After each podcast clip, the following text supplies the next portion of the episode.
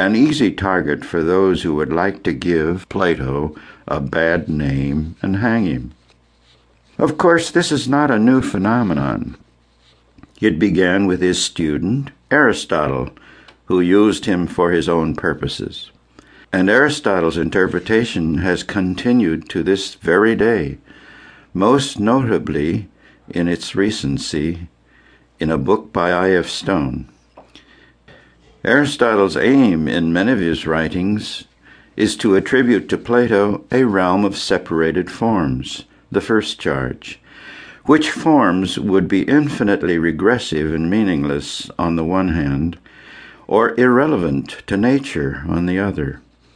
Without proceeding into the intricate details of Aristotle's caricature of his teacher, this much needs saying that the big mistake of the separated forms is usually said to be the third man argument. Now, what is wrong with the third man argument? What is this obvious fallacy which is attributed to Plato? even though Plato is careful to refute the argument himself many times, what is that argument? Clever philosophers currently call it TMA.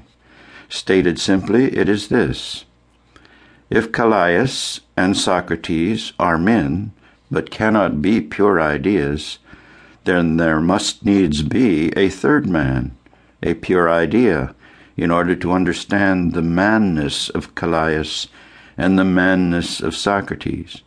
But if there is a third man, must there not also be a fourth man to understand the third, and a fifth, a sixth, ad infinitum? And if such is the case, we shall never know anything at all about manness, because we shall have committed an infinite regress, which can never yield any firm knowledge. Plato, as I have suggested, refutes this argument many times and had himself warned against the fallacy of the infinite regress. Plato was no Platonist, even if his student Aristotle said so. Aristotle just gave him a bad name and tried to hang him. However, the former students who turn out to be worst enemies, like Aristotle, are not the only ones who might give one a bad name. There are also those who consider themselves devoted disciples and friends. In Plato's case, there were the Neoplatonists, who tried their level best to be discipuli, only to make a version of Platonism which Plato would not recognize given an eon to contemplate, I am thinking of Plotinus and the Neoplatonists.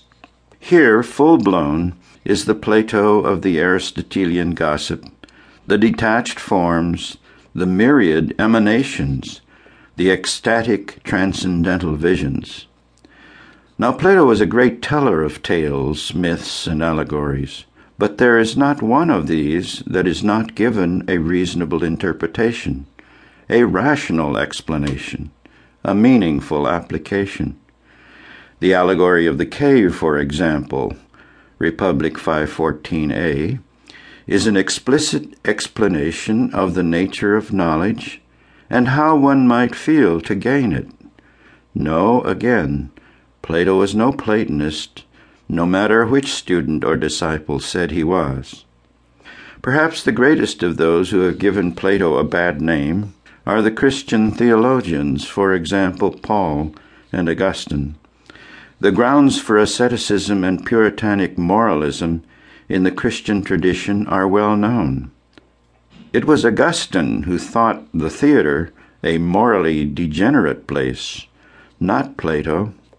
But it is Plato who is said to have created the split level world and advocated living only on its top floor. Such asceticism is not Plato.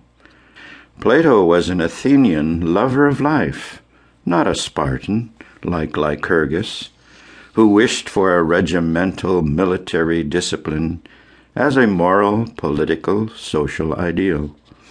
Paul said one should best remain single, as I am, not Plato. Again, Plato was not a Platonist. Paul and Augustine, oddly enough, however, were.